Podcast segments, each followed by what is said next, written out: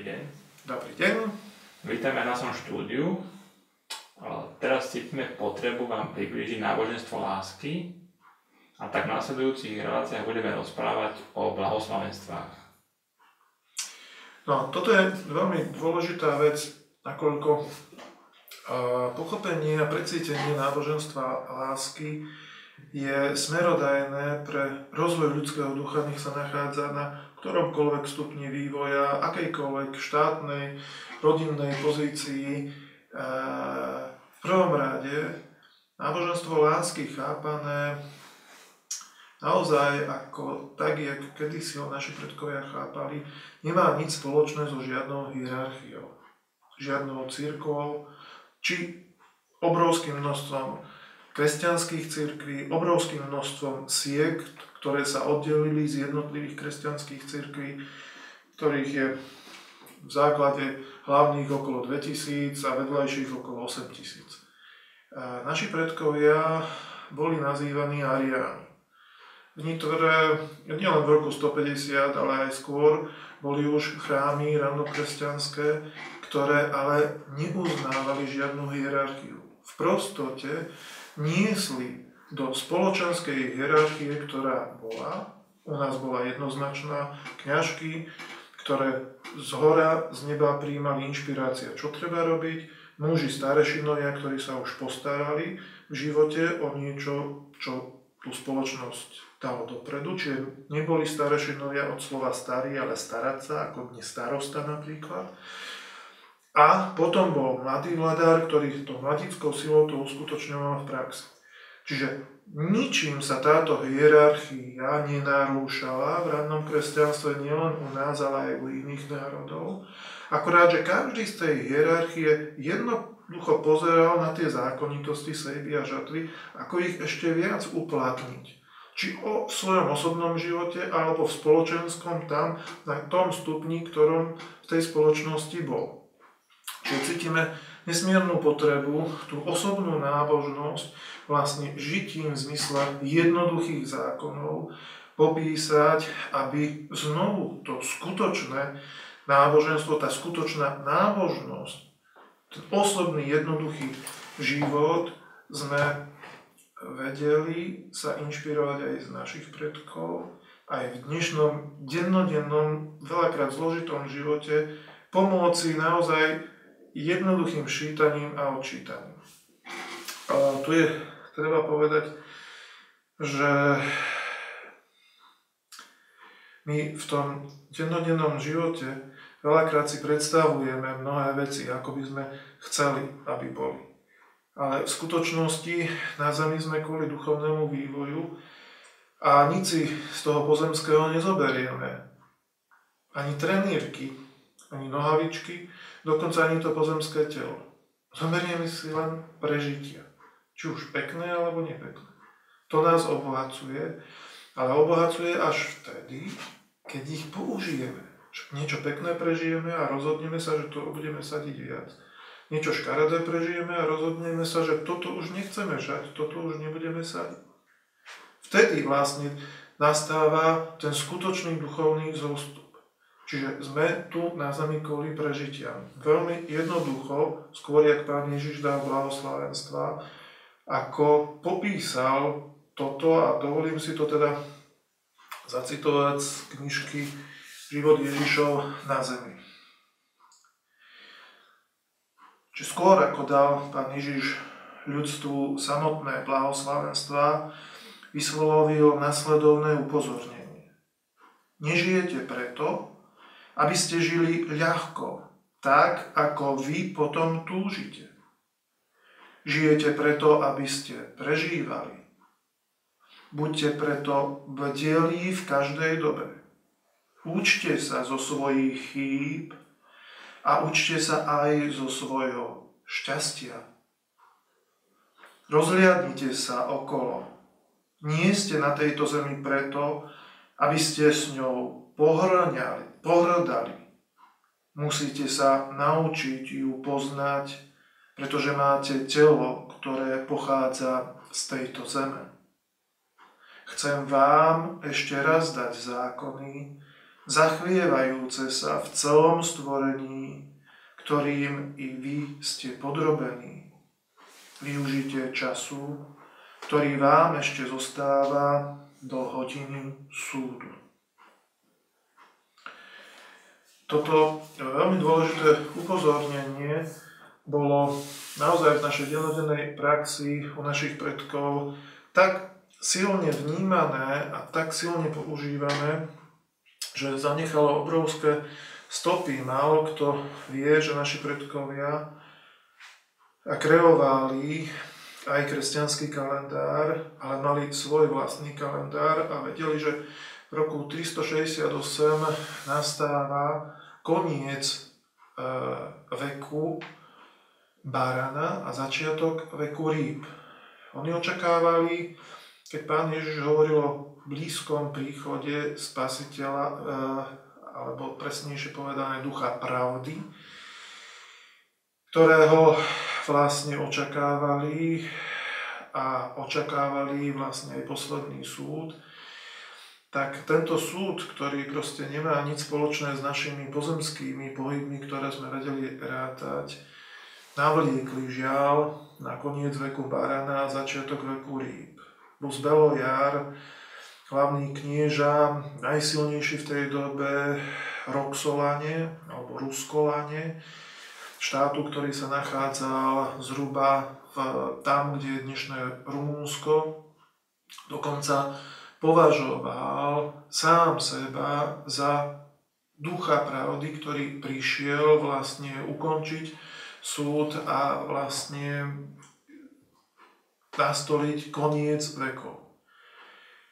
A v podstate rozvoj toho originálneho, pôvodného slova pána Ježiša bez akýchkoľvek cirkevných štruktúr, bez akýchkoľvek hierarchií, len jeho jednoduché použitie v osobnom živote, a priviedol či už on osobne, alebo aj mnohí jemu podriadené kniežatá mnohé do maximálnej miery. Žiaľ, proste prežil si aj on osobne určitú duchovnú píchu so stotožnením sa, ktorá predchádza pád s niečím, čo mu neprináležalo. Bol ukrižovaný so 72 kniežatami ďalšími, ktoré mal vlastne ako obrovskú ríšu pod sebou alebo spriateľených vedľa seba. Nastala obrovská tragédia, kedy naši predkovia, ktorí prijali skôr kresťanstvo jak Rím, pretože v Ríme sa nesmelo šíriť a dodnes deň v ruštine sa nazýva rolník christian, mali proste toto originálne, neskôr nazývané ariánske kresťanstvo, ktoré naozaj v žiadnom prípade nepodporovalo hierarchiu. Absolutne v krvi. Nastalo to, že proste tá tragédia, najvyšší proste správcovia jednotlivých území v jeden deň boli zavraždení. Nemysleli to zle, ale proste dopadlo to katastroficky tí, čo zostali, povedali, no, koniec sveta nenastal, musíme nejako sa trápiť ďalej. Čo bola teda akože vyslovená tragédia. Chcem tu naznačiť, že dodnes deň treba z Prinitre sú dve dediny krškami, ktoré nesú v sebe základné na Kristus a Ivánka Prinitre. Ivánčania už nevedia, prečo dodnes deň nazývajú krškančanov Ariáni. Nazývajú ich hanlivo, nepovedia hlúpi alebo niečo podobné, to sú variáni.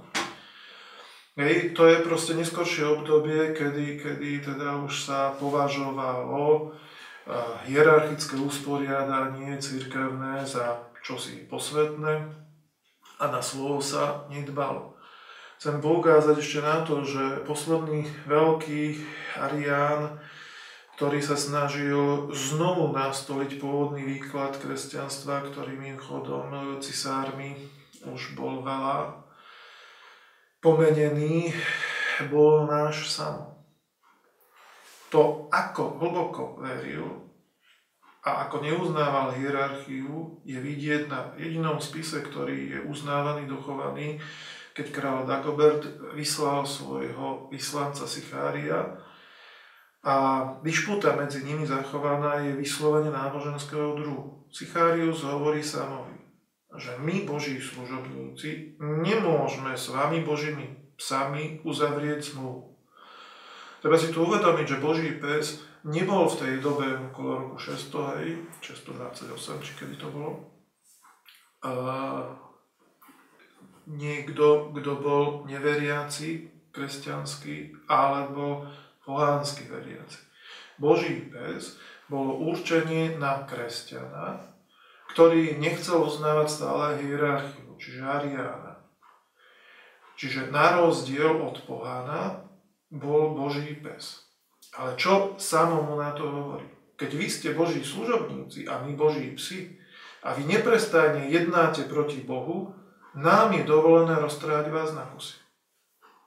Tu si treba naozaj uvedomiť, že on mu nebral to, že sa naparuje, že je Boží služobník, ale hovorí, že keď jedná proti Bohu, on aj keď je Boží pes, v poriadku, berie túto úlohu, ale roztrhá na kusy v tej chvíli.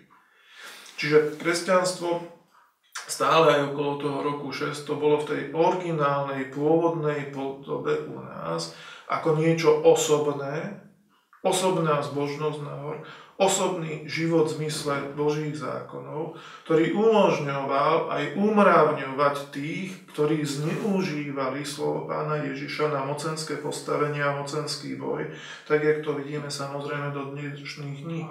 Spomínal ste, že Ariani nemali žiadnu hierarchiu ale teda nejako organizovaní boli. Pozor, treba si uvedomiť, že ranné kresťanstvo, ktoré bolo postavené na šírení evanielia, čiže blahozvesti, hej, a nemalo hierarchiu, ale malo ľudí, ktorí precítili tú jednoduchosť a snažili sa iným ľuďom na rôznych stupňoch vzdelanosti, rôznych stupňoch štátnej správy a tak ďalej v rodinách, ako zvestovať to evanelium. A títo proste išli a hlásali ho. Neskôr vlastne tohoto spôsobu šírenia kresťanstva sa pridržali Ariáni, ktorí neuznávali vlastne hierarchiu. Neznamená, že sami určitú hierarchiu nemali, čiže treba robiť rozdiel medzi pôvodným kresťanstvom, ktoré u nás bolo, neskorším ariánským, ktoré popieralo už hierarchiu, ktorú vlastne e, církev začala uskutočňovať a samotnými církevnými prejavmi hierarchickými, ktoré rušili všetky hierarchie iných kultúr, iných národov. Toto sú tri rozličné veci. A, potom treba si ešte uvedomiť, že, že trebárs tí hierarchisti e, použili Origena ako mysliteľa, ktorý spísal vlastne pôvodný výklad kresťanstva, ktorý mal teda tri stupne, bolo tam aj, že planéty majú dušu, aj reinkarnácia, nie do kameňa, do zvieraťa, ale jak v škole niekoľko životov a potom domov po maturite, ak človek maturitu spraví. A že ten, tieto jeho spisy boli použité najprv proti Arianom, hierarchiou, a potom on sám bol použitý e, ako, ako, ja neviem, najväčší Arián a vylúčený, exkomunikovaný ako Arián. Čiže najprv jeho spisy boli proti Ariánom použité a potom on sám bol vlastne obvinený z arianizmu. S čím Proste nemôžno sa stotožniť, ale čo sa tým stalo? Hej. Cisár Justín nám dal hlasovať okolo roku 500. Vylúčilo sa to pôvodné, pretože pre cisárske záľuby a mocenské štruktúry to nebolo veľmi dobre. Tým to náboženstvo lásky naozaj odišlo z dennodenného života v časti vedenej Rímom a Byzanciou. Ale e, samo v iných končinách Mohamed v rovnakom čase v iných končinách ďalší, v Etiópii a tak ďalej, robili vzbúru proti vlastne zneužitiu Kristovho učenia Rímom alebo cisárstvom rímským. Toto sa málo vie, že samotný Mohamed bol do toho zapojený, aj keď samozrejme samové spisy nie sú. Z Mohamedových spisov je dnes nie celkom to, čo bolo kedysi.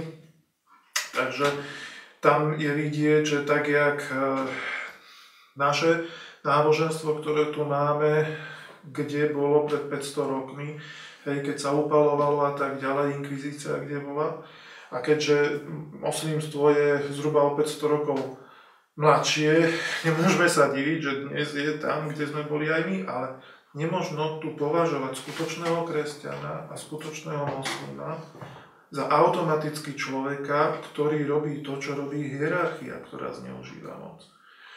Hej, čiže e, v období sama proste to bolo mocenské presadzovanie pôvodného výkladu hej, a nerešpektovanie pokriveného výkladu rímskou mocou. A čo sa týka uh, neskoršieho novoorigenovského hnutia, o čom sa málo vie, keď Focios vlastne získal byzantský stolec ako patriarcha, jeho najlepší žiak bol Konštantín.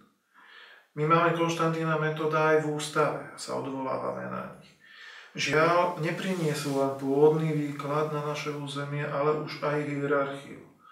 Čiže aj kňažke, ktorá proste z brezy brala brezovú šťavu, jej pre, pre liečenie druhých sa odrezal nos. Hej, zákon súdnych ľuďom o tom metodou hovorí. Žiaľ, tá hierarchia sem prišla. A prišiel sem ale opäť ten originálny pôvodný výklad, z čoho sa mnohí u nás tešili a preto ho príjmali.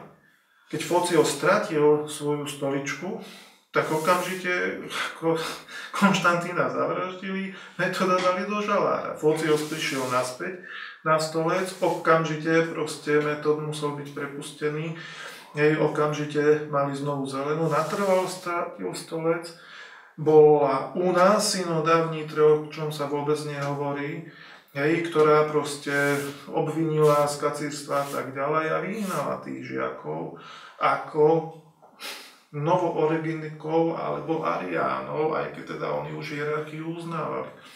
A to ste že odišli do Bulharska? Áno, áno, áno. Čiže tu si treba uvedomiť, že, že ten pôvodný výklad kresťanstva si zaslúži, aby sme ho poznali, pretože on jediný bol chcený neprinášal žiadnu novú hierarchiu, Pán Ježiš, žiadne nové náboženstvo v zmysle církvy a tak ďalej, jak je to tradované. Jednoduchosti priniesol slovo. On prišiel z hora, pretože naše výhybky boli nasmerované všade inde, len nie nahor. A išiel nadol najlepšie, ako sa dalo. On neprešiel proste všetky obývané planéty vo vesmíre, že všade ho zavraždili a všade mali letenku do neba ako si to mnohí naivne dnes predstavujú. On prišiel najhlbšie v tom stvorení, kde ešte mohol prísť a z okolností to bola naša planéta. To nebola podsta. To bol stav, že v najhlbších temnotách ešte hrstka ľudských duchov umožňovala prísť niečomu veľkému čistému zo svetla. Tá záchrana platí pre všetkých. Hej, prečo bol zavraždený? Mal nejakú karmu? Bol predtým na nejakej planéte a vraždil. Človek vníma karmu len úplne proste materialisticky, ako v horizontále. On mal karmu, ale vertikálnu. Indovia učia 362 karmy, naši predkovia učili 3 x 362 karmy. Čo je vertikálna karma? Z hora idem dole, vidím, že ma môžu zabiť, Najhoršie, čo môže nastať, najlepšie, čo môže nastať, že traja králi si splnia úlohu, zabezpečia proste pozemské prostriedky, vzdelanosť, aby mohol prednášať, písať knihy a tak ďalej.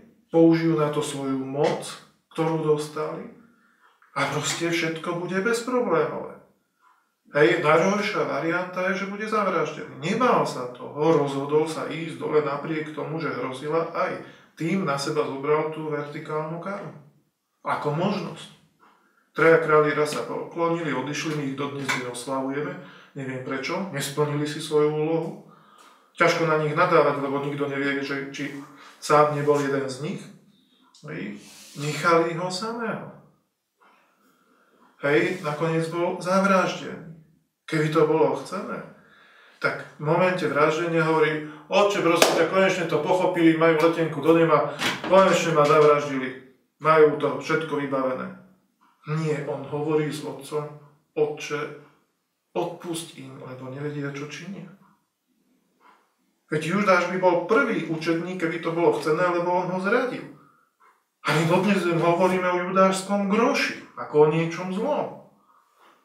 Takže tu si musíme uvedomiť, že to, čo priniesol, tak obrovská láska, ktorú treba v tom pozemskom živote našom, naučiť sa uskutočňovať ako to najvyššie, čo sa dá. Mnohí ľudskí duchovia prichádzajú v tej vertikálnej karme pomáhať na zem a nechápu, prečo im je tak blížené. Hej, jemu, časti Všemohúceho, ktorá prišla do stvorenia na rýchlu pomoc, lebo tá, čo bola naplánovaná, by už nemala pre koho prísť, tak sa dialo tak, jak sa dialo a ľudský duch, nepatrné svetelko, ktorý sa snaží ako pomáhať na zemi, chce, aby jemu boli čo, lúpenie rúží hádzané pod nohy? Naopak, musí precítiť a pochopiť, čom tá skutočná láska spočíva. A, a priblížiť sa k tomu. To je cieľom proste týchto relácií, ktoré sme cítili, že máme dať mimo toho cyklu, ktorý, ktorý robíme, ako navyše, ako niečo, čo naozaj každému človeku v tej dennodennosti bude svietiť. Po tomto úvode proste zoberieme už jednotlivé blahoslavenstva v tom praktickom dennodennom živote, ale cítili sme potrebu trochu priblížiť vlastne to, čo ideme robiť a prečo to ideme robiť. Ďakujeme za pozornosť. Ďakujem.